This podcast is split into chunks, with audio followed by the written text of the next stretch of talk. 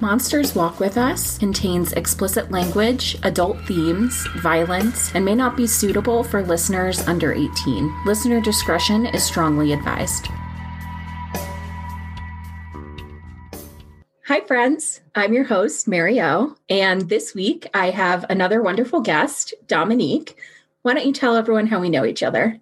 Hi, Mary. We know each other because you were my best friend's RA at Curry College. Yeah. Yeah, in Massachusetts. And I went to school in the middle of nowhere, Henniker, New Hampshire, New England College. And let's just say that the social life there was zero. Shocking. Shocking, right? Only Henniker on earth. Yep. College as big as my high school. I would leave there on the weekends to go and visit my best friend because obviously, you know, we were away at college. It was our freshman year, first semester, and I wanted to go see her. And also because Curry was a blast. Curry was a good time. a little bit of a shit show, perhaps some may say. Absolutely. It's, you know, it's a place. And Rachel was my guest on the Martha Moxley murder, the case that has ties to Curry College. And we shouted you out on that episode. So now you're back for a guest spot. Thank you so much for coming on. Yeah. I am so, so excited to tell you about this case. Now, I don't usually give people clues. I just ask if there's any content they're uncomfortable with. But you said that you have some suspicions about who we might be talking about today. So, do you want to throw them out there? Yeah. So, not exactly suspicions, but when you said that it was a female and you said that it was a well known case. So, I'm like not like a murder person.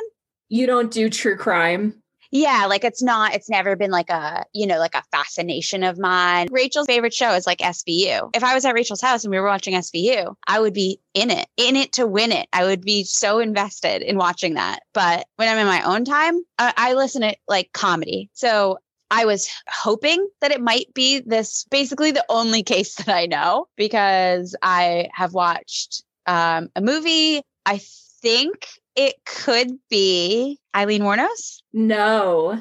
No. Okay. Okay, I I okay. was so sure that you had it and I got to say I'm a little bit happy that you don't. So that's who I thought it was. I think that once I say the name you will be like, "Oh," because she is the most hated woman in America. The content warnings for today's case are child murder, improper disposal of human remains, allegations of child sexual abuse, and white girl nonsense.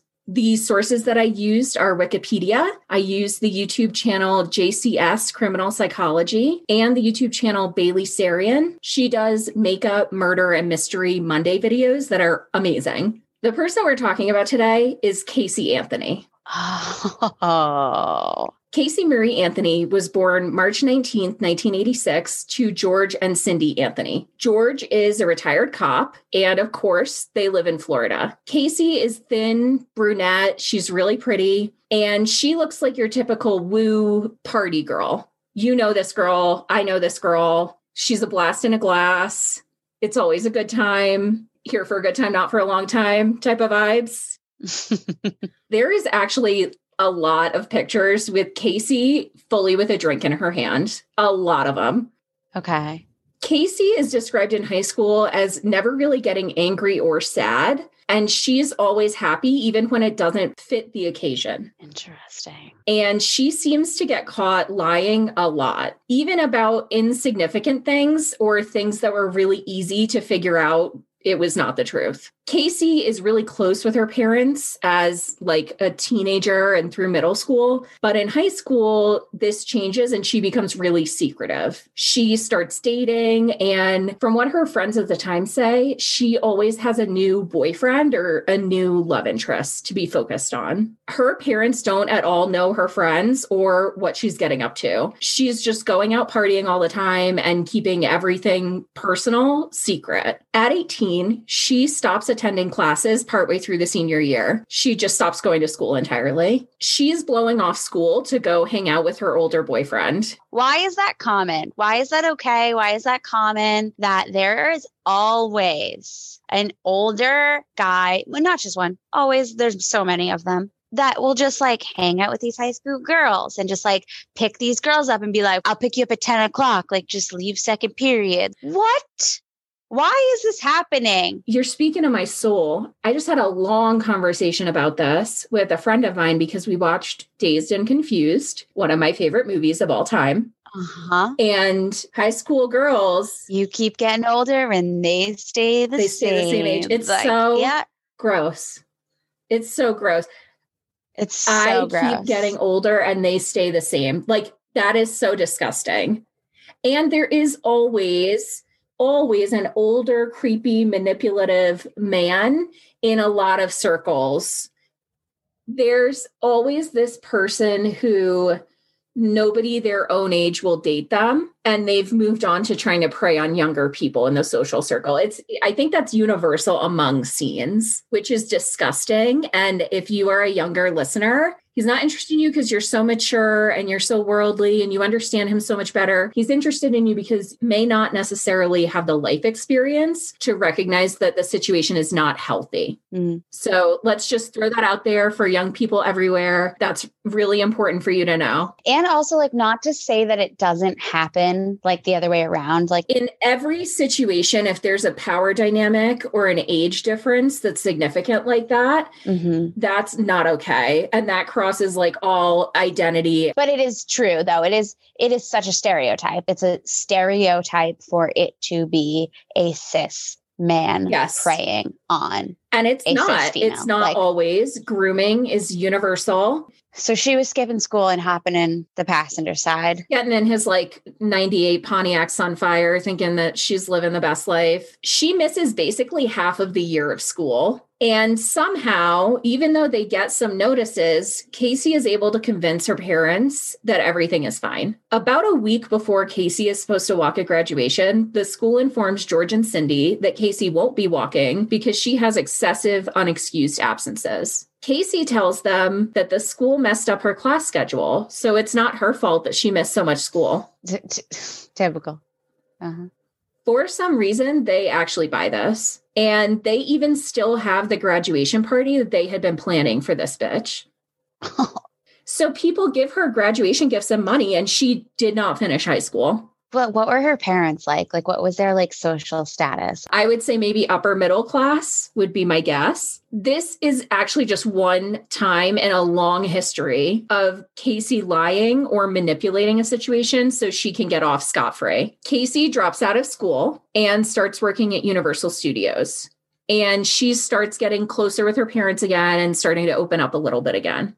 In 2005, she meets Jesse, her new boyfriend, and Casey is 19 at this time. She finds out that she is pregnant, and Casey does not want to keep the baby. She's actually considering adoption. Casey keeps her pregnancy a secret for seven months. What the fuck? How? What did she wear? Casey is very petite. My guess is that she didn't really show very much. Right. And then when that mark hit, the jig is up. So she has to tell them because she's living with them. There's no way she's going to be able to keep doing baggy clothes and whatever other thing she was trying to do. Yikes. She has to come clean now. Jeez. When her parents do find out that she's pregnant, they flip out and they insist that she will keep the baby. Too little, too late, regardless. If you know that your child wants to put up their child for adoption, Right. that should be their choice. No questions asked. End of story. Cindy and George don't pressure Casey for the father's name. And so it's never been determined who the baby's father actually was. okay. Casey doesn't want to talk about it much. She did tell Cindy at one point that Caylee's father had died in a car accident. Uh, just another lie that she made up, or Who knows? I don't trust anything that comes out of her mouth because of this history we know. I didn't know anything about her until she was in the news. So I'm that's I'm all ears right now. Cindy, George, and Casey keep her pregnancy a secret from her older brother Lee, who also lives in their house. in their house. Okay, a secret pregnancy. Cool, cool, cool, cool, cool. Okay. Kept the pregnancy a secret from your parents and then Oh. convinced them to help you keep it a secret from your older brother. What the fuck? He actually doesn't find out that Casey is pregnant until a few days before she goes to the hospital to give birth. What? Okay. Uh-huh. Casey has a daughter, Caylee Anthony, born August 9th, 2005. Casey and Caylee live with Casey's parents, and George and Cindy are both pretty involved in Caylee's life. They love her, and it seems like they really doted on her and gave her a lot of attention. We're very happy to have her. Jesse, Caylee's assumed father, proposes to Casey on New Year's Eve 2006. They get engaged, and the intention is that the family will live together and Jesse and Casey will raise Caylee together. Casey, around this time, allegedly hires Zanny, a nanny, to help with Caylee's childcare while Casey is at work. Casey says that she knows a friend, and Zanny is actually this friend's ex girlfriend and his current nanny. She watches his two kids. Caylee is also being watched by this nanny, Zanny. Zanny the nanny. Zanny the nanny. but Casey's friend is paying for it. What? Okay. I've never heard of somebody being a good enough friend to be like, drop your kid off here with my nanny. I'll pay for the extra kid. Unless your friend is like loaded, I guess. Like, what a good friend. But like, who pays for, ch- nobody pays for somebody else's childcare. But okay. It costs so much. I don't have a kid Right. and I know that it is very expensive. I literally won't have one because it's so expensive. Eventually, a DNA test is done, and Maury said, Jesse, you are not the father. Shocker. Like, okay. Jesse wants to stay together still, but by May 2006, they're broken up. Jesse is quoted as saying that he was really concerned because Casey was behaving very erratically around this time. And he said that she was changing in a bad way. Casey starts dating again, going out to clubs and living the nightlife. In the summer of 2008, she meets Tony Lazzaro, a wannabe club DJ. Casey would bring Caylee over to Tony's apartment regularly, and Tony was part of Caylee's life, which seems fast, but okay. Yeah. June 9th, 2008, 22 year old Casey Anthony and her three year old daughter Caylee move out of Casey's parents and they move in with her ex boyfriend Ricardo and another friend. Cindy and George see Caylee on June 15th. Caylee and Cindy swim in the family pool and Cindy removes the ladder and closes the pool gate when they're done. After George and Cindy leave for work the following day, June 16th, they do not see Caylee again and they see very, very little of Casey. Cindy and George had been letting Casey use their car for work. On July 15th, 2008, Casey runs out of gas and she decides to just leave the car in a parking lot of a strip mall. What? She actually was going to a check cashing place and the car broke down there and she just leaves it. She never goes back to get it. And a few hours later, the car is towed. Mm, yeah, that's what happens. that's what they do. The disrespect. It's the amount of things that George and Cindy are actively doing to make Casey's life easier, Enablers. enabling her. And she just is like, fuck you. George eventually gets a call from the impound lot and he goes to pick the car up. He has no idea why Casey would just leave the car behind to get towed. Yeah. Later is when they find out that Casey had basically drove the car on the reserve tank all the way to the check cashing place. And then when she couldn't start it again, she just like 23 skidoos out of there. Uh, I don't know. It ran out of gas. Like, what? It's not working. I don't know what to do. Okay. When George gets to the yard, he pays the tow fee and he and the impound guy go out to the car. Both men are hit with a wave of decomposition. Oh, And it's my understanding from all of my true crime experience and knowledge that you cannot mistake the smell of decomposition for something else. oh my God. They're both positive that they are about to open this trunk and find a human body inside. Yeah, see, this is why I don't listen to this stuff, you guys. Speaking from experience, it's extremely traumatizing to be in a position where you are expecting to open a door and to find a dead body behind that door. I've done that many times. Yikes. It's the most horrible feeling in the world. I can't even put it into words. And I've never actually smelled human decomposition before, thank my lucky stars, but it has to be just awful. I can't even, I can't imagine. George is pissed when he gets home. He drags Cindy out to smell the car, and she agrees that it smells like a dead body. They open the trunk, but the only thing in there is a small bag of trash. They do not open the trash bag and instead they just throw it away. What? Who does that? Also, isn't it crazy? I'm sorry. Isn't it No, go ahead. crazy that you can, well, presumably they had never smelled a dead body before. But isn't that cr- kind of crazy that like the human brain is like, it smells like a dead body?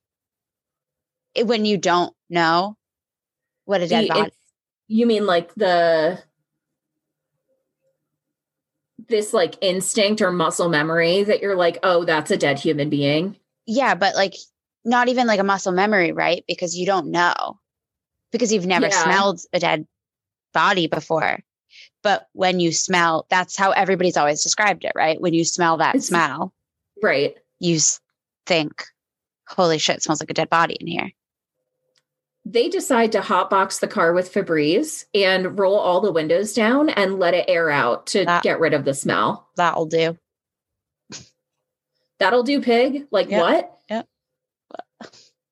They're very pissed about the car and everything else because they still haven't seen Caylee. And it's like a month later at this point. What? Cindy goes over to Tony's apartment to try to find Casey. She goes into the living room and there is a bunch of drug stuff around. Caylee is not with Casey. So they're all sitting around smoking that weed at 10 a.m., which I'm not going to judge you on that part, but where's the damn baby? Seriously. Cindy starts demanding to see Caylee. She's saying, Give me the address. I'll just go pick her up. You know, it's fine. We'll just go get her. It's not a big deal. Casey starts being a little poopy butthole and digging in and gets really defensive. She's elevating the emotions in the situation. And I have to say that this is a fucking classic abusive gaslighting technique to turn the argument from the baby is not here to you think I'm a bad mom. You think I don't know where my kid is. How dare you talk to me like this? This is so disrespectful. Make it this big thing that's not about what the issue actually is. hmm Cindy drags Casey out of Tony's apartment back to the Anthony family home. And I imagine there's got to be an ungodly ruckus going on at this house when they find out not only did Casey just abandon their car, there's no baby in sight. hmm And we'll talk about theories at the end. I am not sure if I believe the Anthonys were involved. I think I'm more on the side of they were really stupid. They Mhm. enabled their daughter to live life without repercussions, hmm with the exception of them making her keep Caylee when she had been considering adoption. Casey finally tells Cindy that she's been trying to find Casey on her own for a while. And then Casey says that Zanny the nanny had taken Caylee. Okay. I've never played 911 audio, Oh shit. but I'm going to play it because as I was typing it, I was like, I cannot fully do this justice. So I'm going to play the 911 calls that get made. yeah. I have someone here that I need to um, be arrested in my home. I called a little bit ago, the deputy sheriff saying I found out my granddaughter has been taken. She has been missing for a month. Her, her mother finally admitted that she's been missing. Your daughter admitted that your, ba- the baby is where? But the babysitter took her a month ago that, that my daughter's been looking for. I told her my daughter's been missing for the last 31 days. And That's do you know who has her?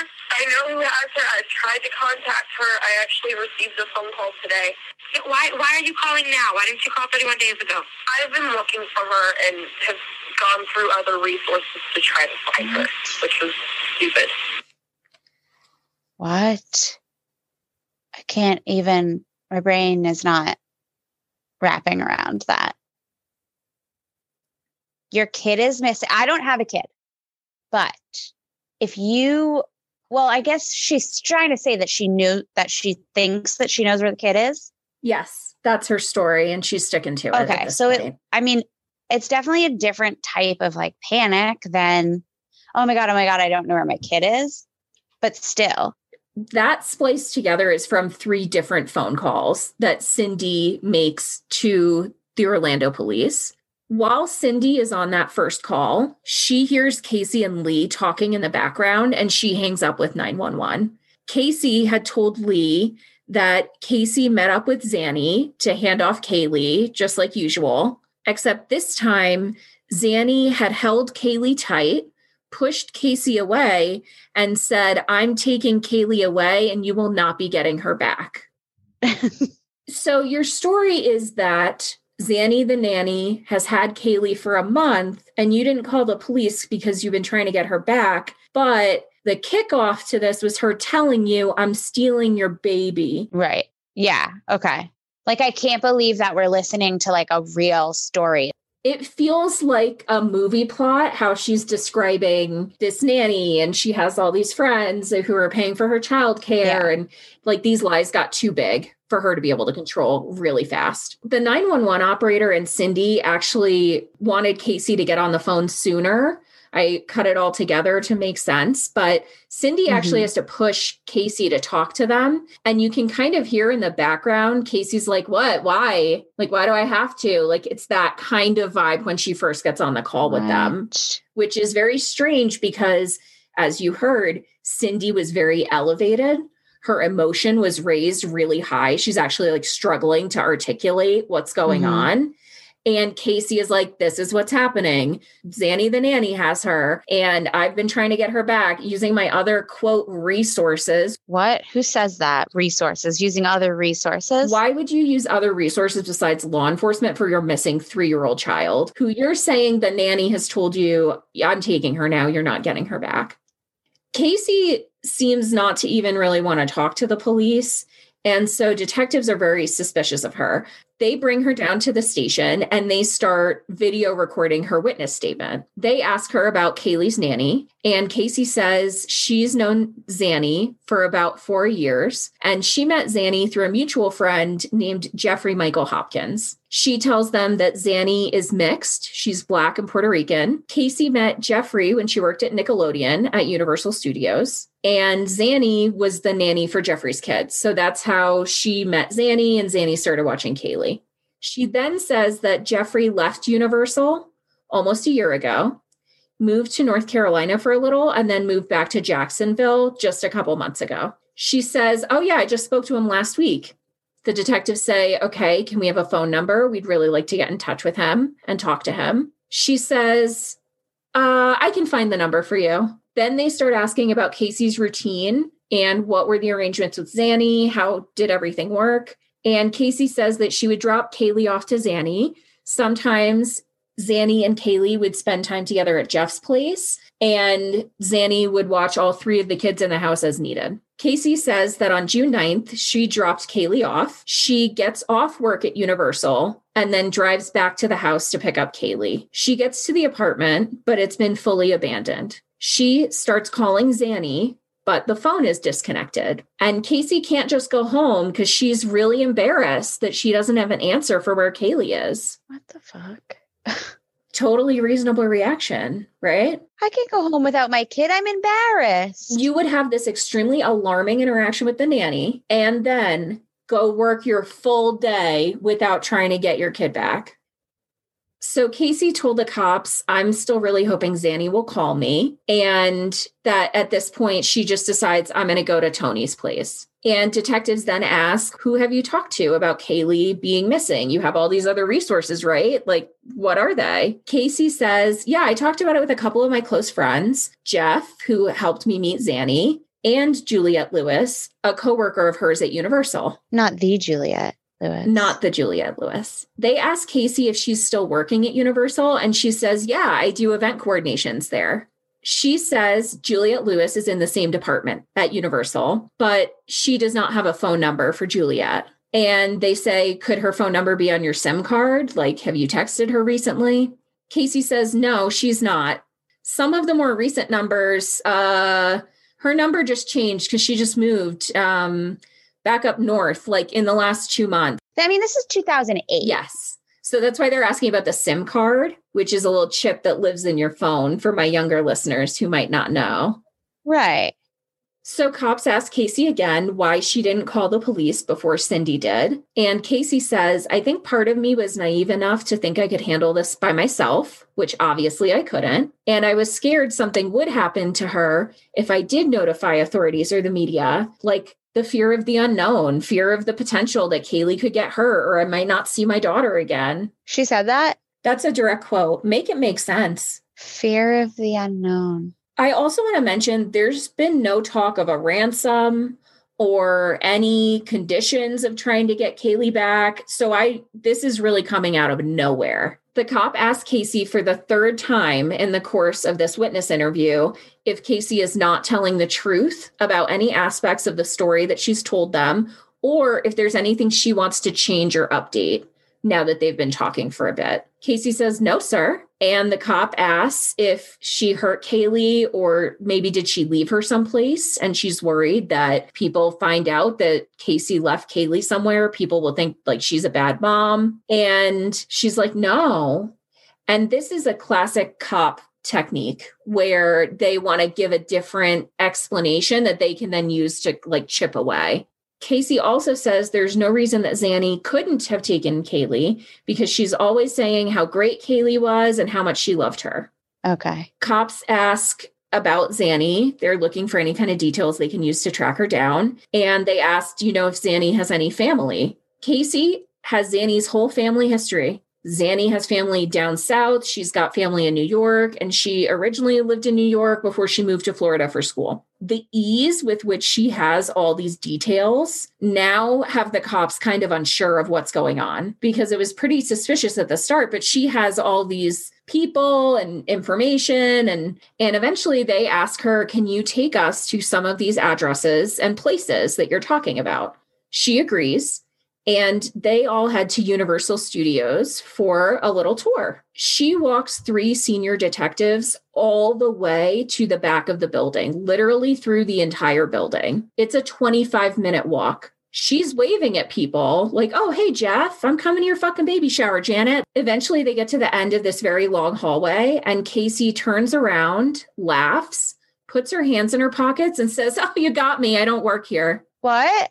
No. Yeah. What? Mary. Okay, let's just br- try to break this down in a way that is still not going to make sense. You thought that you were going to be able to pull this off and wave at some people, and they would be like, oh, she works here. Did she ever work there? She did work at Universal briefly. It was years before the murder that Casey left Universal. Shut the fuck up. What had she been doing with her time? The cops do the, this classic puppy dog head tilt and they arrest Casey immediately and they take her right into a conference room still at Universal Studios. They begin to interrogate her. They videotape it. So this footage is on the internet. Oh, shit. They tell her while we were walking through Universal on our tour, we had people going to all of the other addresses that you told us about, and all of them are fake. They then tell Casey, We know that everything you have told us is a lie. And she goes, Well, not everything. Oh, that's so un. I just got full body chills. That's so unnerving. For that to be your instant response, and you're dealing with investigation about your missing daughter, it's cold blooded. There's no other way that I could describe that. Wow. You know, they say in SVU, especially heinous, that's Casey Anthony in a nutshell. Right. They say that they know Casey knows where Caylee is. And then Casey says, No, I haven't seen Caylee in five weeks. I just really don't want anything to happen to her. They do more digging. Jeffrey actually did work at Universal Studios in 2002. So, probably around the same time that Casey did, but he's been gone for quite a while. He did actually know Casey, but just as a loose acquaintance. He later testifies that he never worked with Casey and that he has no children. What? He also never moved outside of Orlando. So that was also just a lie. Juliet Lewis never existed. Those are just names. Those are just names. Maybe she had a flash where she was like, oh, that actress. They also find out Casey never did any type of event coordinator work at Universal. She sold pictures of people on the Incredible Hulk ride at a kiosk. It was eventually determined that a woman named Zenaida Fernandez Gonzalez, which is what Casey had been giving as Zanny's full name, Uh-huh. but this woman had never met Casey, Caylee, any other member of the Anthony family, or any of Casey's friends. So there is no Zanny the nanny. The cops go as far to take a picture of the real Zenaida, put it into a photo array, which is six pictures that they give to Casey, and they say, Can you identify Zanny for us? Casey cannot. Oh my God.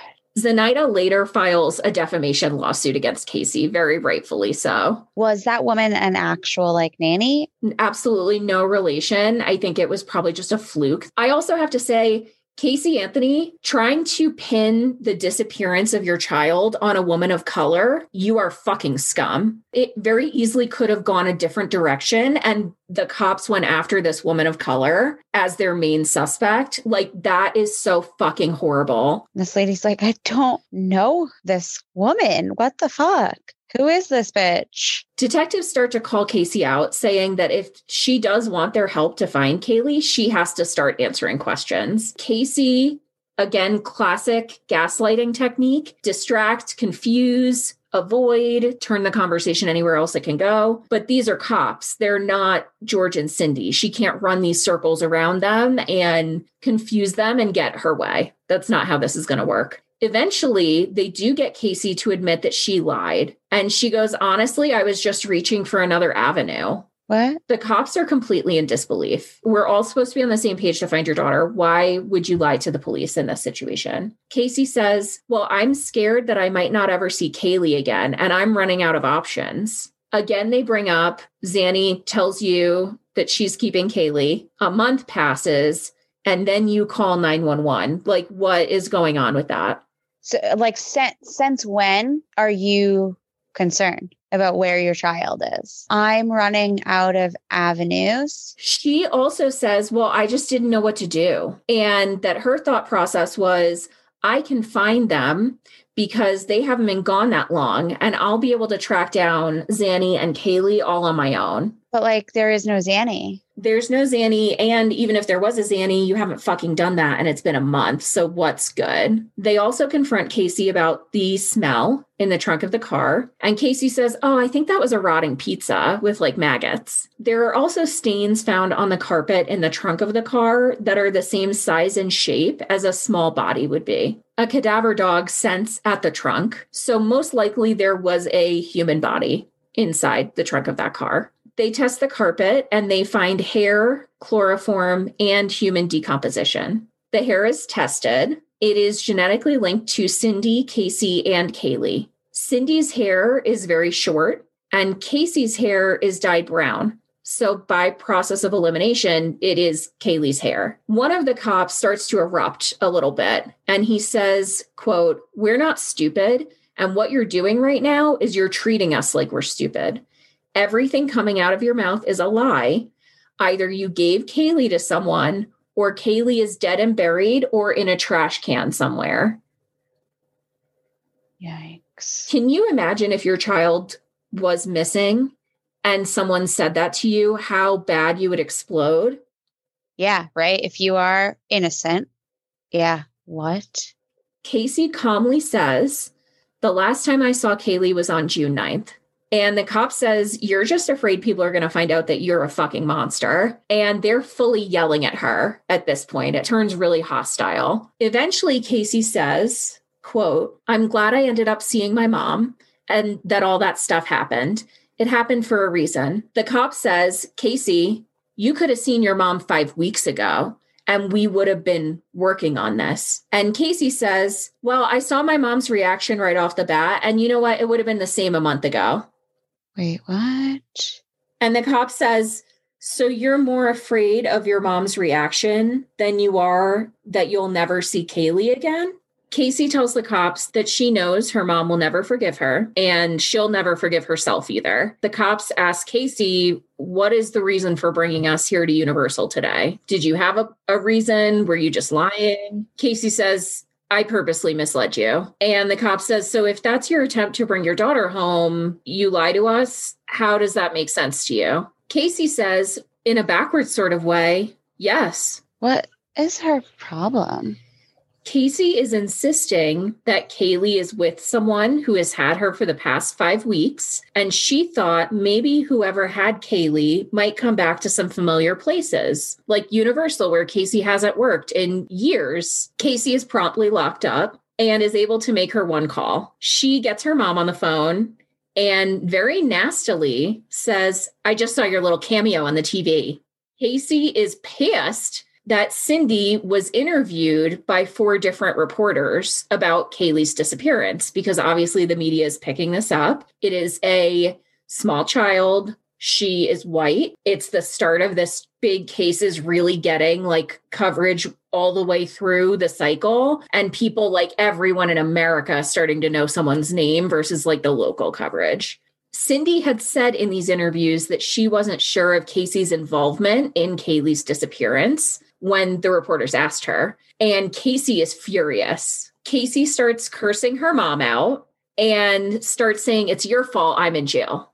Oh my God. Cindy is basically like, Well, if you didn't lie and you told everyone where Caylee was, you probably wouldn't be in jail. Casey flips her shit. She starts demanding that Cindy give her Tony's number and Cindy says, I don't have it. And Casey says, Get it from my brother. I know he's right there. Casey's brother Lee reluctantly gets on the phone. She tells him that she wants Tony's number. And he says, Well, I can get it, but I don't know what good it's going to do for you. And she flips out again. She starts what? saying, Well, I called to talk to my mom, and that was a fucking waste she also says, Oh, by the way, fuck you all. I actually don't want any of you coming up here when I have my bond hearing. Get fucked. And her brother immediately is like, I'm not doing this shit. He is so not with the shits. You can tell that he has fucking had it with her. And you can imagine things probably haven't been good since she had Caylee and they kept this right from him all of them. Yeah. Like it has to have damaged his relationship with Cindy and George too. Lee also says they're going to find out what happened and you need to stop lying. Then Casey's best friend Christina gets on the phone and says, Why is it that you want to talk to Tony so bad? Is he involved with us? Casey starts talking to her best friend Christina like she is a fucking idiot. It's so condescending. She says, he's my boyfriend. Duh. She also says, quote, I got arrested on a whim today. And her friend Christina on this call is way more upset than Casey is. She's getting really emotional. She's like, I need to know what happened to Caylee. I'm to die if something happened to Caylee. Like, we need to find her. Where is she? That same level of emotion that Cindy had, Christina's also on that vibe. Like, where the fuck is she? We have to find her. And Casey says, Oh, wow. And then she goes, Oh my God, calling you guys waste huge waste. What? She's so fucking angry and defensive. Like she wants everyone to get the fuck off her case, but she's missing the part of the equation where your baby is missing and you've been lying to everyone and they should absolutely all be on your case. The cop sees the computer at the Anthony family home. They find evidence that someone had searched on the computer how to make chloroform. the cops ask Cindy about this and Cindy says, Oh, that was me. I was actually searching for chlorophyll. Cindy says her dogs have been eating her bamboo. And when she went to search to find out about it, the autofill must have changed it. What about the results? That's your story, girl? Cindy. Cindy, when the results came up. Did you click it? Okay. They eventually determined that Cindy actually wasn't even home when the search was made. Only Casey was home at the time. Casey is denied bail. The judge actually calls her out directly for not caring at all about the well being of her daughter. Wow. She's locked up. She's held in protective custody for the next nine days. Eventually, her parents are able to come visit. The visit is videotaped, and I highly recommend watching it because I am not fully going to be able to do it justice. I will do my best, though. Immediately, Cindy and George are crying the second they see Casey sit down. And the situation is that there's video cameras on both sides and phones that they can communicate through, like a handheld, old school landline phone. Immediately, they're sobbing, We forgive you, we forgive you. Casey stops her mom and turns to the correctional officer and she's like, Oh my God, could you turn down the volume? This is so loud. What? I've said it a thousand times and I will probably say it a thousand more times on this podcast. Read the room. George is actually wearing a shirt that was made with Caylee's missing persons flyer. And Cindy tells Casey the entire US is looking for Caylee. She also says people are saying Caylee is dead. And Casey has the absolute audacity to roll her eyes and say, surprise, surprise. What the fuck? She still is not even curious. It's so out of touch with the reality of what's happening right now. Everybody in the United States is freaking out and looking for your missing daughter.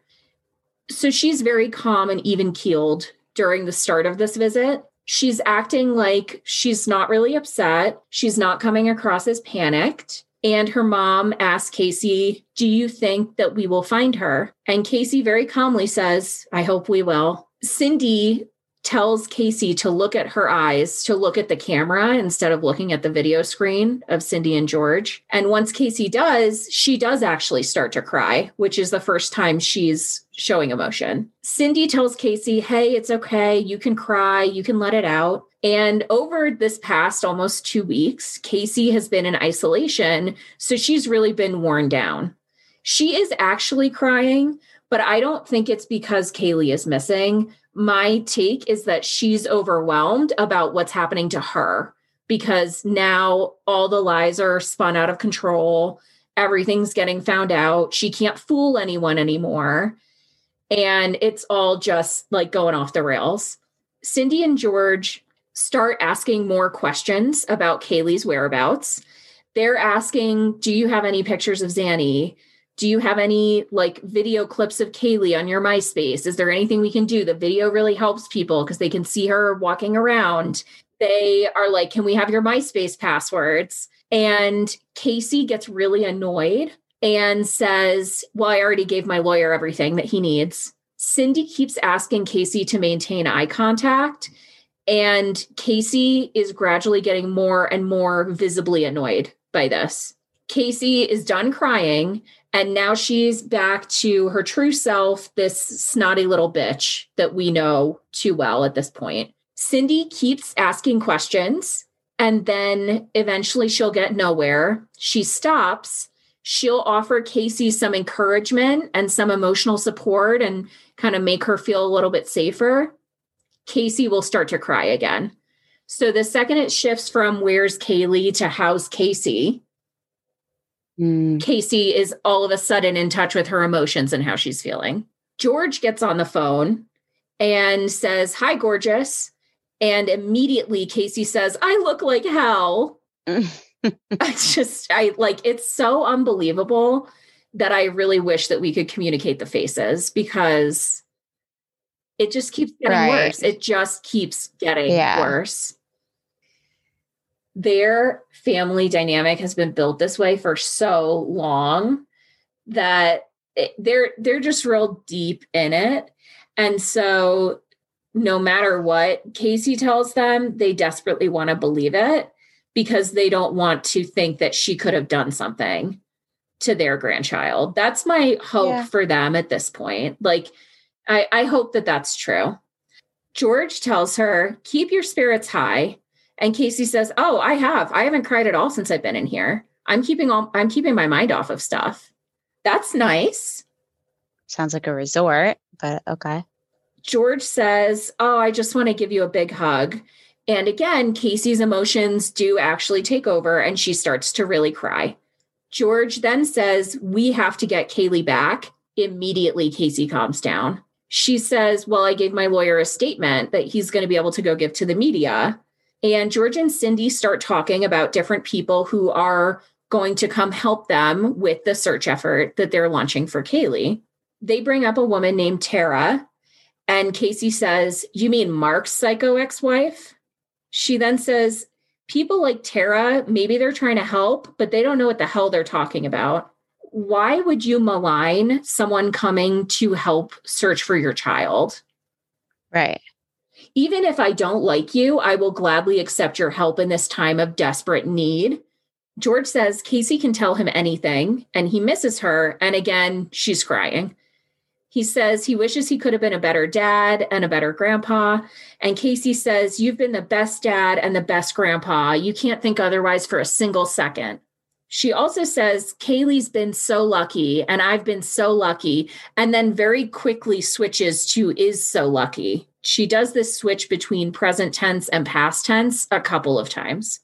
Later in the conversation with Cindy and George, Casey perks up. She gets really happy because she gets to tell them that she ate coleslaw that day.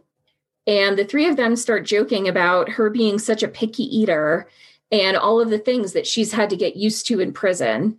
And she's turning the charm back on. She's like winning them back over again with these funny little anecdotes about prison. I just got full body chills again. George and Cindy, wake the fuck up. God. Casey also has a thousand and one excuses about how they're not looking for Zanny under the right name and they haven't really been trying to find her. And Casey's dad is actually taking down notes as she's spinning all this bullshit about Zanny's family and this is her parents' names and da da da da da. More nonsense details that she's just pulling out of thin air. Cindy tells Casey that she's getting a lot of positive calls and just a couple negative ones. So Casey should keep her head high and tell anything that she knows that could possibly help. Casey says, I'm staying as positive as I can. And Cindy asks, Do you believe there's any possibility that Caylee could be local? What is your gut telling you as a mother? What is your maternal instinct telling you? And Casey says, My gut says Caylee is close and she's okay. I can feel it. I know it in my heart. On August 21st, Casey is released on bail. Her lawyer, Jose Baez, who is also fucking trash, manages to get her fitted with a GPS monitoring device, and she's out. She was in custody for about one month. And at this time, there's two separate crimes that she's being charged with the case of Caylee's disappearance and another unrelated case. Oh. The media is going off. The public is furious that she's free, and it becomes a massive media circus. Like all eyes are on this case. Nancy Grace, all of those talking heads pick it up, and it, people are just really gunning for Casey Anthony because she looks very guilty. She is officially arrested first on a charge for forging checks for like $600. The second arrest, she's charged with first degree murder. Immediately after she is brought to an interrogation room, she invokes her right to silence and calls her lawyer right away. She's in the interview room while she waits for her attorney, and it's so weird. The cops are definitely trying to get into her head and play some mind games. And they're right in front of her and they're talking about how she is the worst person ever, human scum of the earth. She's definitely involved in Caylee's disappearance. She's so shady. And Casey, like, no reaction. She's just happy, chipper. She's so comfortable and friendly with these cops who just arrested her. And it's the most awkward small talk where, like, they'll say something to her and she'll just entirely deflect it she's saying and doing all the right things. Like she's keeping eye contact with the detectives, she's active listening, uh-huh, yes, doing all the things. But it's at the weirdest times. Like it doesn't match up with the conversation that they're having or the timing of when they're saying things. Like she'll agree with a thought that they're saying before they finish the sentence one of the cops keeps telling her it's so weird that you called your lawyer instead of just like being straightforward and just helping us find your daughter. Like, that's so weird. Casey, in response, starts asking questions about what will be public record and what will be released once the grand jury happens. She's worried because the media has all these inside sources with the cops. And she actually starts trying to turn it around and call out one of the cops a little bit which is obviously what she's done with George and Cindy a thousand times at least, he shuts her right down. Yeah. Another cop enters the room to remove Casey's handcuffs, and they have the wrong key. And Casey and the two cops laugh and laugh about it. What? Casey keeps making small talk, and at one point she tells them, Yeah, I'm having a long day. When I tell you that my soul departed my body when I had to watch her say that and write that down, I just fucking cannot. A long day. Casey says that she has a really good feeling and her mother's intuition is strong that Caylee is still alive. And she starts again trying to twist the cop around, saying, me and my lawyer, I've always been open to all of your questioning. And like, we've been willing to work with you, even though that's not been the case. And the cops say, We have a lot of evidence that proves that you are guilty. Casey responds by saying, You know, when I realized we were at the end of that hallway, I realized I had to decide what doorway to walk through. What does that even mean? What the fuck does that mean? That's so fucking cryptic and bone chilling. It's utter gibberish. Like it makes no sense in any kind of context.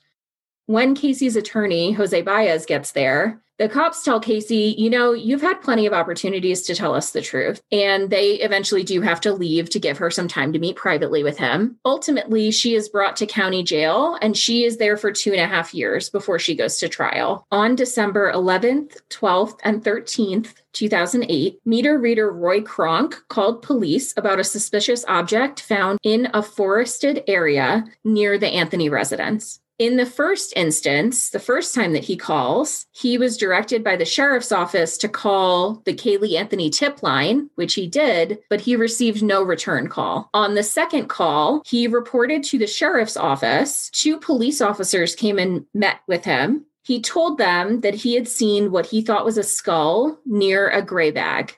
At that time, the police officer conducted a short search, but they did not see anything, according to their report. Then, on December 11, 2008, Kronk again calls the police. They search this time and they find the remains of a child in a trash bag. Investigative teams also recovered duct tape, which was hanging from hair that was still attached to the skull, and there was some tissue left on the skull as well. Over the next four days, more bones are found in the wooded area near the spot where the initial discovery of remains had happened.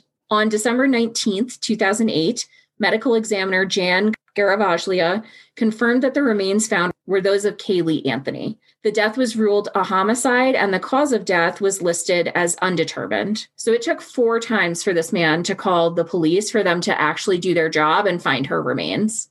That's insane. Caylee had been wrapped in a Winnie the Pooh blanket and placed inside a canvas laundry bag. These laundry bags are sold in pairs, and there is one of these bags in the Anthony household. Caylee actually had duct tape over her nose and mouth, according to the positioning on the skull. Prosecutors hold a press conference and announce that they will seek the death penalty. I mentioned before some of the computer activity that was found. And I'm going to go through the timeline of June 16th, which is the last day that Caylee was seen alive by George and Cindy. Casey's MySpace account was logged into, so that's password protected. And there were some Google searches on the family computer. About 7 a.m., Cindy Anthony leaves for work. Everyone else in the Anthony home is still asleep. Around 7:52, there was activity from Casey Anthony's MySpace account and research for shot girl costumes to be worn at Tony Lazzaro's nightclub events where he DJ'd. The AIM account was also used to chat on this computer, Casey's AIM account, which is such a throwback. AOL Instant Messenger. If you know, you know. AIM, AIM and MySpace. What a deep cut. Around 1 p.m., according to George Anthony, Caylee left with Casey in the car, and they both had backpacks on their shoulders. While George did testify later that Casey and Caylee had left the house at 1250, there's some more computer activity on the home computer that aligns with Casey's accounts. And her cell phone pings are around the Anthony family home until like 4 p.m. Around 1:40, this activity with Casey's AIM, MySpace, and Facebook accounts all occur on the home computer.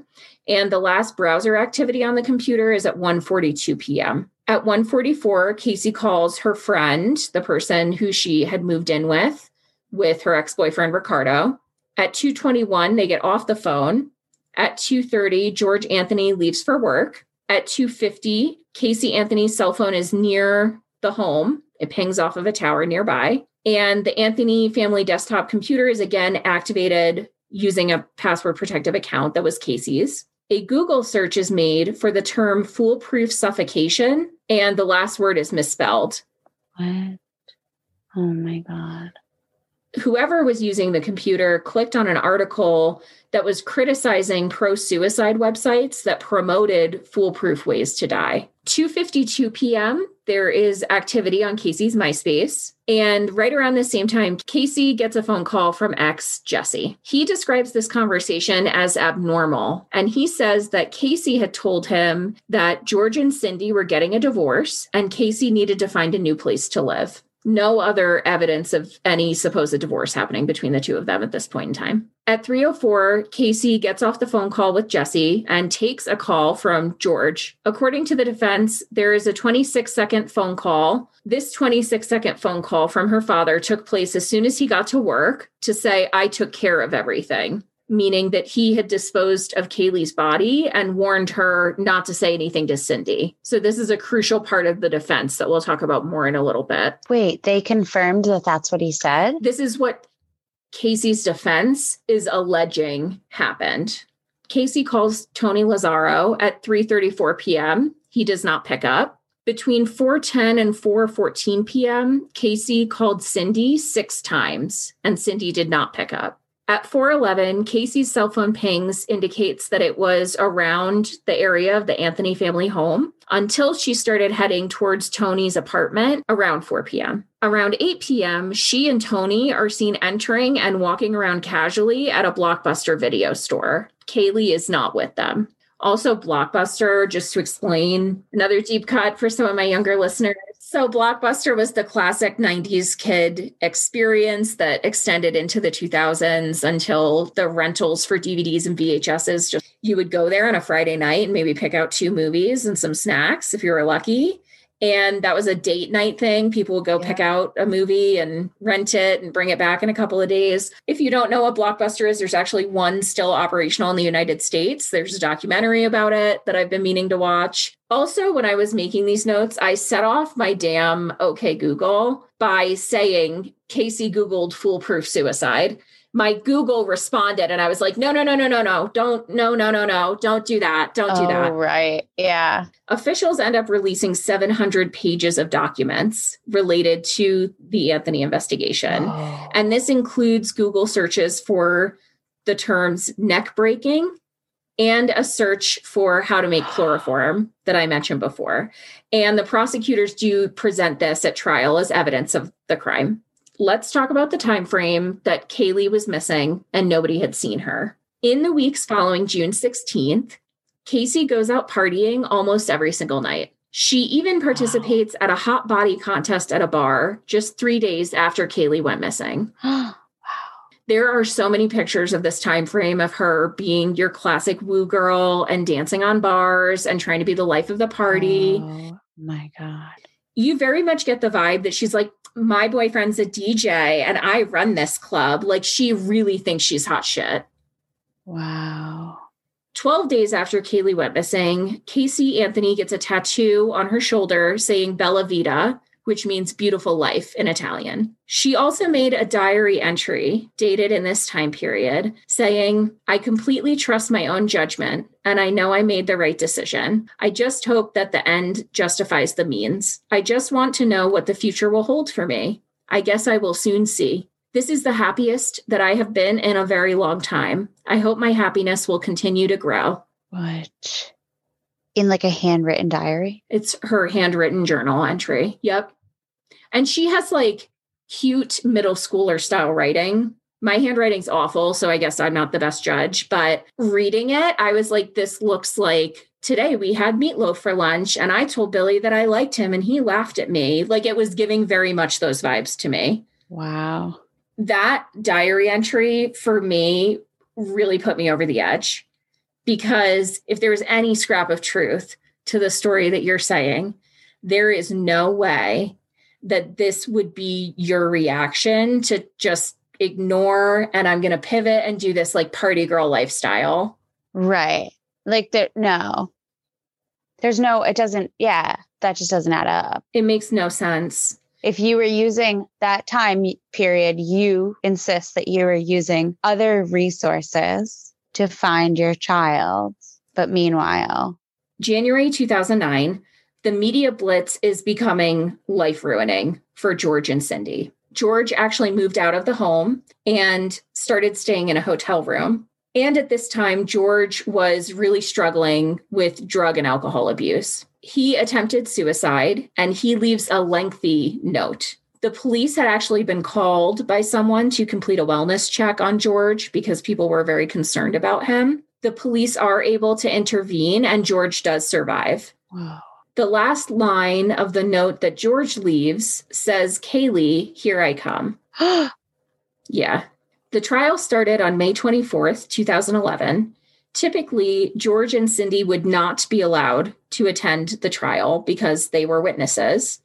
However, an exception is made because they were Caylee's grandparents. They were ordered by the judge to show no emotion so that they would be able to attend, but then the media tears them apart for not showing any emotion. So it's lose lose for them. The prosecution's argument is that Casey used chloroform to knock Caylee out. She then suffocated Caylee with duct tape, stored her remains in the trunk of the car for a few days, and then drove Caylee to the swamp area where her body was found. They say Casey's motive was to live her life without any restrictions or responsibilities. And the lead prosecutor alleges that Casey is a master manipulator and she was able to convince everyone around her that she was actually a great mother. When the opening statement starts talking about the evidence against her, she's really not even showing that much emotion. She's shaking her head no, but it seems like she's not even fully present. She just knows I kind of have to put on this show for the jury. Asshole Jose Baez is full of the schmooze. He tells the jurors that Caylee was actually never missing. This is right in his opening statement. Caylee was never missing because she died on June 16th, 2008, after drowning in the pool at Cindy and George Anthony's home. He says that he can explain how there are ugly secrets in the Anthony family that Casey never talked about. He says that Casey hid her pain her whole life and that she did the same thing when she found out Caylee was dead. He alleges that George Anthony began molesting Casey when she was eight years old, and that's how she learned to lie. He says, quote, at 13, she could have her father's penis in her mouth and then go to school and play with other kids as if nothing ever happened. Oh my God. According to the defense, Caylee was found by George Anthony, who told Casey, You're going to spend the rest of your life in jail for child neglect. We need to cover up Caylee's death, and you're going to delay reporting it for as long as you can, for as long as you can. Wow. What is this defense? And meanwhile, the parents are sitting there listening to this hearing and apparently for the first time, right? Meanwhile, Casey is well aware of what her attorney's defense is going to be and not able to show any emotion or they're going to get kicked out of the trial. There are no facts or any evidence to support anything the defense claims happened in this opening statement. George testifies that he never molested Casey, and it's also found that Casey had never attended a gynecologist until she was seven months pregnant. That was the first time she'd ever been to one. Ever in her life? That seems a little bizarre What? to me. Yeah. Jose Baez is a very compelling lawyer, and he is able to connect better with the jury than the prosecution is. The media covers this extensively at the time, all of these wins that he's having some of these days in court. He is such a scumbag, by the way. He goes on later to defend Aaron Hernandez and Harvey Weinstein. So that's why I hate him so much. He, like Casey, is able to confuse everything with a bunch of side issues and all of these off track arguments, trying to muddy the waters with these accusations against George. At the closing arguments, the prosecution focuses on how Casey didn't really value Caylee's life or the responsibility that she had to have as a mother. Casey's boyfriend Tony is a club promoter out in the club life, and you can't do that when you have a three year old baby. Typically, I don't know, uh, hire a babysitter, a real one that actually exists. Prosecution's closing argument essentially is Casey killed Caylee so she can go out and party. The defense closing argument is that the jury must be so confused and they probably have a lot more questions than answers now, which is like, whose fault is that, asshole? He says that the key question in the case is how did Caylee die? And that can never be answered or proven 100%. He also says that the jury legally cannot decide the case based on their feelings, whether they feel sorry for someone or whether they're angry at anyone. And he tells them that the prosecution has been manipulating their emotions. So, of course, he does the exact same thing and tells them, you can't use your emotions at all. You need to vote only on the evidence. Casey is found not guilty of all charges. I am really, really frustrated by this. And I remember when this news broke, and I I just remember being so angry, even though this was not a case I had followed closely, because it just seemed so evident that she was involved somehow, if not fully responsible for the death of her daughter. The defense holds a press conference after the verdict, and they announce that they are disgusted with the media and all of the lawyers who are going on TV to talk about the case. And Jose Baez actually says, quote, I hope you've all learned a lesson. Choke.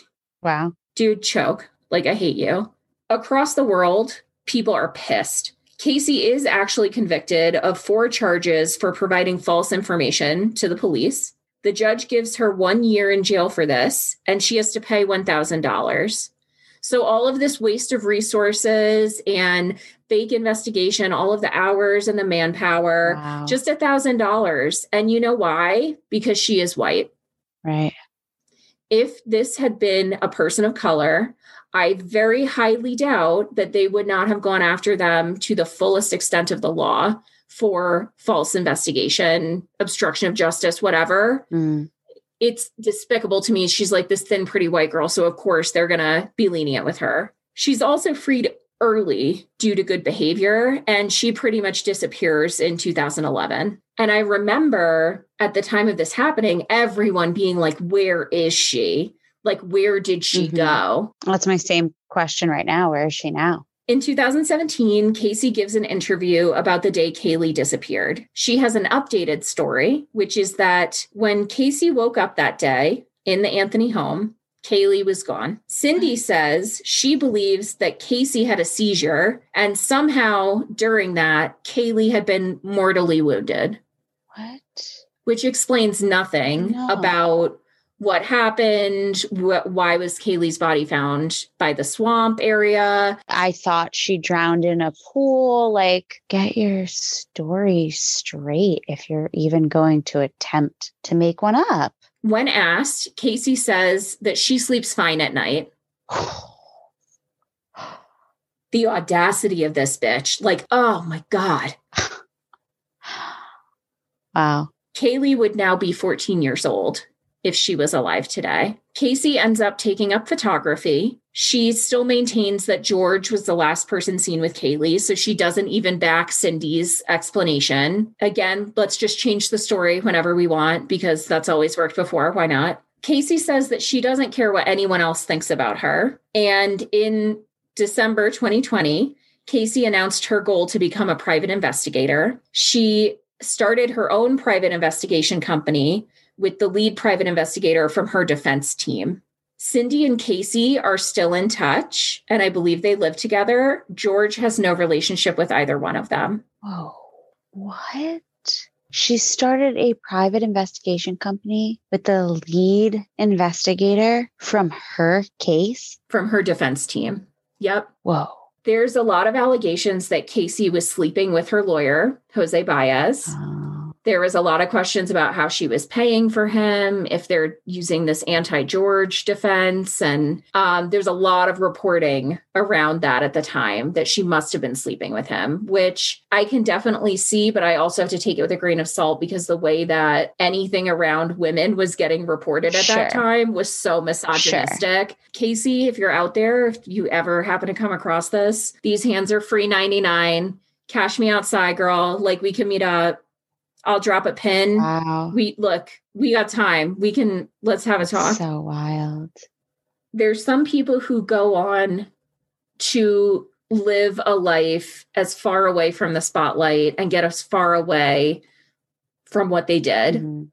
And then I feel like there's other people like OJ Simpson Mhm. who are like, how can I profit off this or how can I use Right. this in some way to benefit Yeah. me directly? Doesn't he have, like, and I feel like stuff, Casey is a little. He wrote a book called "If I Did It." Yeah. Yeah, I think Casey is a little bit of. uh, I don't know that she wants to be infamous in this way, but I think it is telling that she's coming back out of obscurity to give an interview mm-hmm. and then to try to launch this business. Right. So fucking bizarre. Yeah. So let's talk about some theories. One of the theories was that Zanny the nanny was actually a code that Casey was using to hide the fact that she was drugging Kaylee with Xanax. Whoa. In order to be able to go out and party. Whoa. So around this time, Xanax prescription drug abuse yeah. was becoming a larger thing in the United States. I remember a lot of people in college yeah. doing drugs and calling them Xanny bars or right. footballs. There's like other wow. names. One of the theories is that possibly Casey used Xanax like she usually was doing to put Kaylee to sleep and be able to go out undisturbed and oh. possibly overdosed her and tried to cover it up. Wow. Just babysit your baby with drugs. Great fucking plan, you stupid okay. idiot. Yep. The other theory is that it was an intentional suffocation because of the Google searches, right, yeah. the chloroform, yeah. the duct tape. And then lastly, these couple of different side theories about George and Cindy Anthony's involvement. And I really do not think that they were involved in Caylee's disappearance or death, but I think that they were very complicit and ultimately covered up a lot of evidence that probably could have convicted their daughter. Yeah. Whether they meant to do that or not, they did.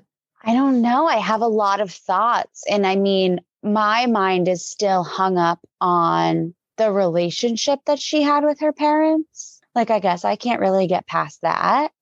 And in my mind, if I could understand that, then I guess I could also understand their involvement in whatever would happen later with Caylee. And if I could understand that, then I might have a better theory on what happened to Caylee. So no matter what her relationship actually was, it couldn't have been healthy in my mind for her to allow her defense to accuse her father right? Of something so heinous. Not only of incest, sexually abusing his own child, but of then helping you cover up the murder or uh, cover up this accident. So your first your first thing was that's why you were able to cover this all up and you had to do it because he told you to after Caylee right. accidentally died. Okay, how did Caylee accidentally die? You're admitting responsibility but still trying to deflect it yeah. Yeah. So that it's like not a big deal. I think it's really gross that her parents gave her everything. And so many times along the way, she lied to them and let them down. Yeah. That alone is really bad. But then to also manipulate them into mm-hmm. thinking that Caylee's alive right. mm-hmm. when you know full well that that's not true to go back and forth with Zanny the nanny has her and all of this other stuff. And it really yeah. shows she was just trying to confuse things as much as possible every step of the way. I mean, she was successful in that. The whole thing is v- very confusing.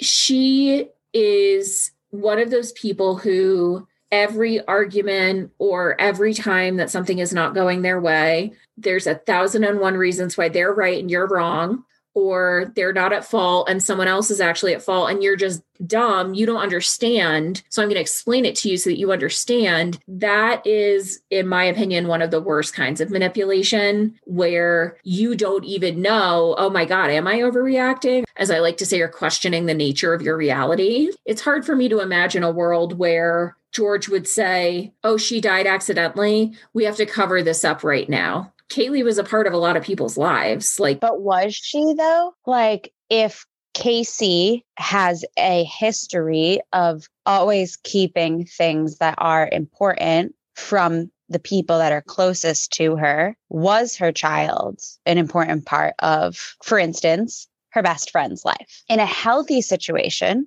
your best friend would have a healthy relationship with your child, right? Which the best friend would react the way that she did to being so upset about where the child is. However, if Casey had not made an effort to forge a relationship with her best friend and her child because she constantly kept her child to herself or didn't want to share her child with the other people in her life because I don't know, because she had always had that past of like not telling people. It's reported later in the media, like a, a bunch of Tony's friends give interviews. They're all kind of like fame fuckers. Right. Like it's it, they it's really obvious that they're like, oh, I could get a minute on TV out of this too. And quite a few, yeah, ghoulish. Like, what's wrong with you? Why would you want to be at all related to this? Yeah, tied in at all. They said that Casey was a fantastic mother she was great with Caylee. She loved Caylee. She was very oh. affectionate, doted on her. And that's what all of her okay. family and friends also had to say.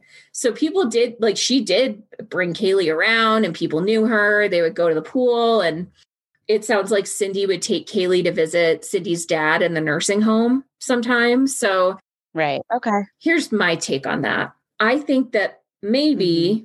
the one side of Casey did love Caylee in some way and right. Maybe even if she didn't enjoy motherhood, maybe the image of being this great mom fed her ego somehow. Or there was no aspects mm. of motherhood that she really wanted to be involved with and it was all just a charade until eventually tony comes along she's like i can have this new life as this club mm. girl she had caylee at 19 she didn't exactly have a childhood young adulthood maybe it could mm. be for her she's like this is my way to get back what i lost because i didn't want to keep this baby anyway it's hard I, I think it's like yeah. truly it's impossible to understand why you wouldn't just be like you two take custody of her there were so many other options available than whatever you decided to do that did ultimately result in your daughter's death I don't know. And then just the whole like manipulative past of Casey with her parents, the defense's argument, and then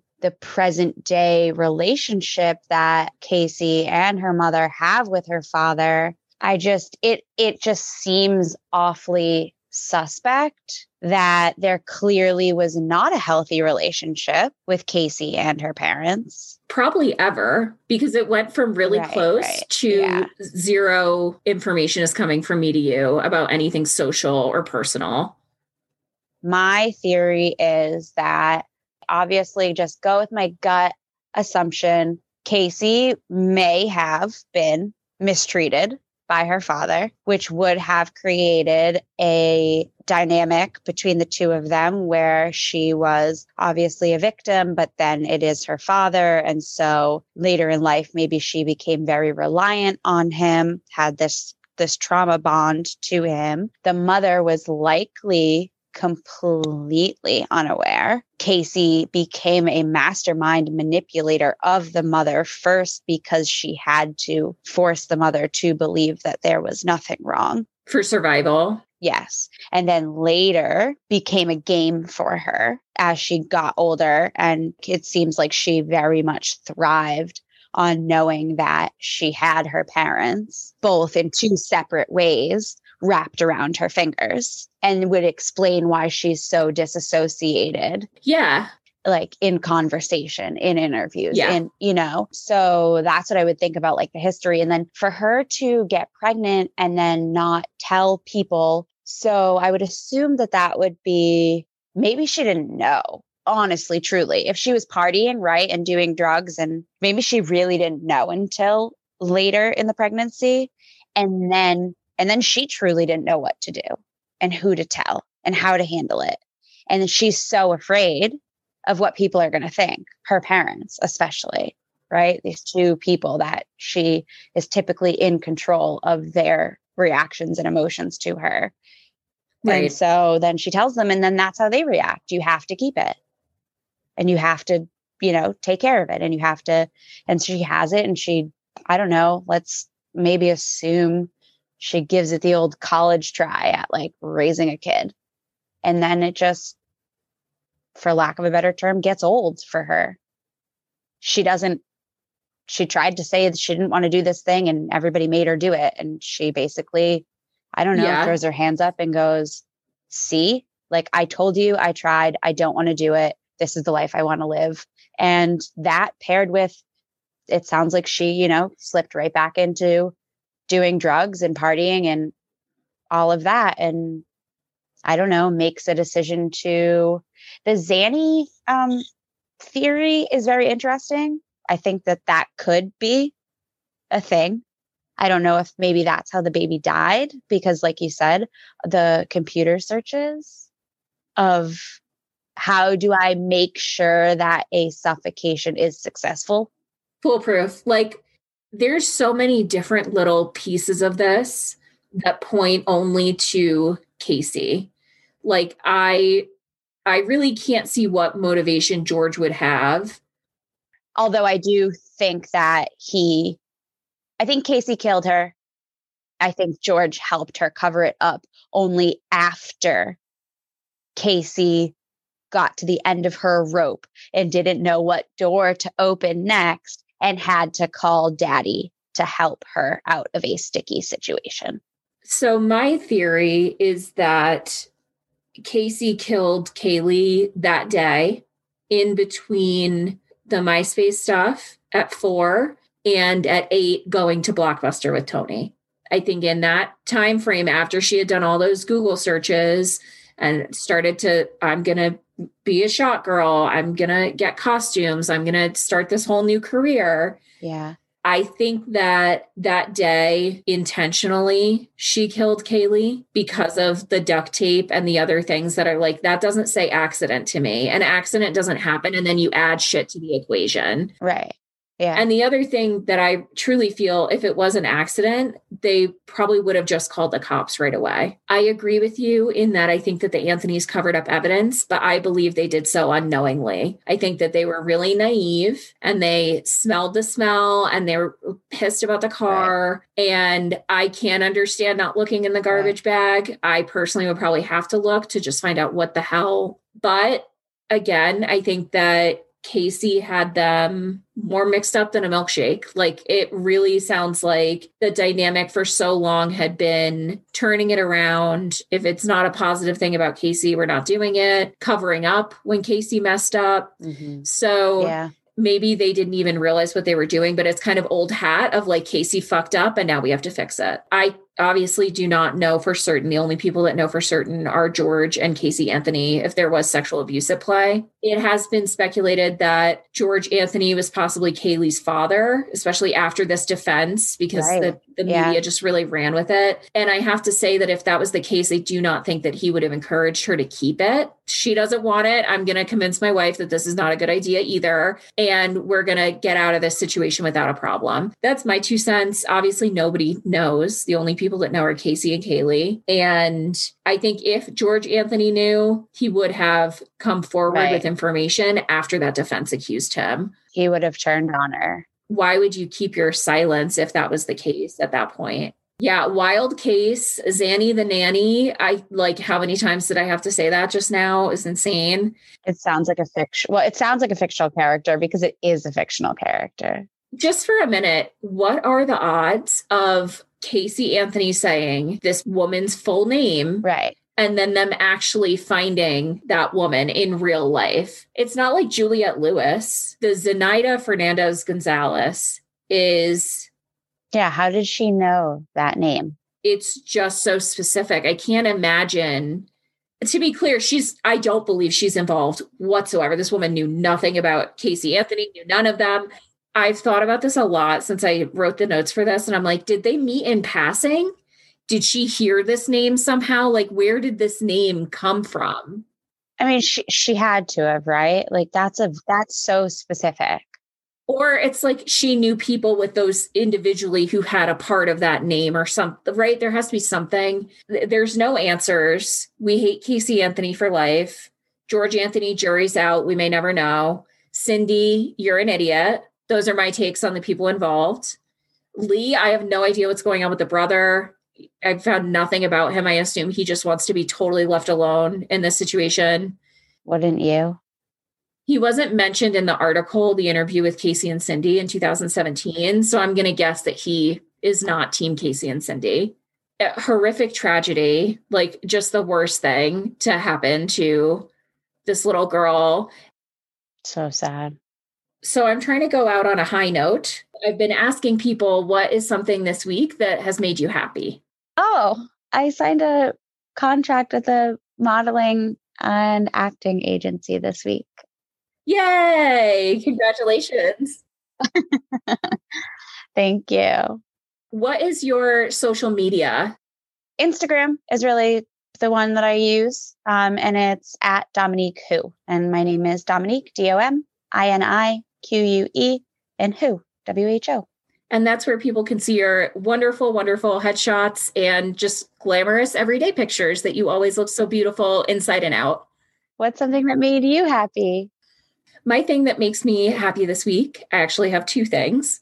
The first is that I have been talking a lot on here about working on my body image issues that are very deep seated.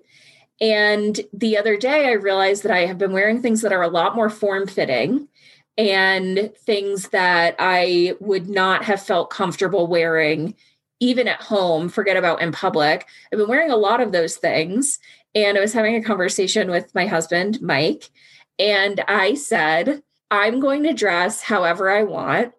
And I hope it makes people really angry that I'm fat and happy.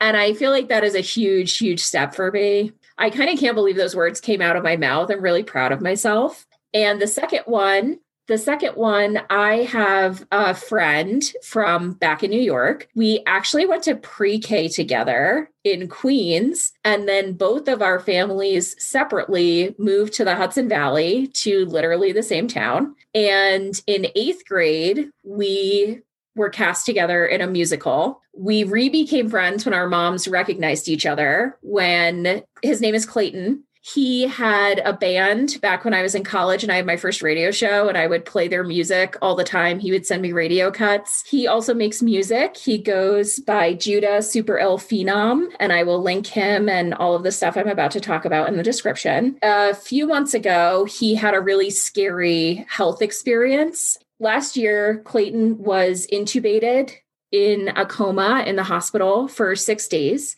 When he woke up, all he could talk about was seeing sleep monkeys for days after he woke up because he had very bad delirium. And he actually started a clothing line called Sleep Monkey. And I bought a t shirt from them, and I'm really excited for it to get here.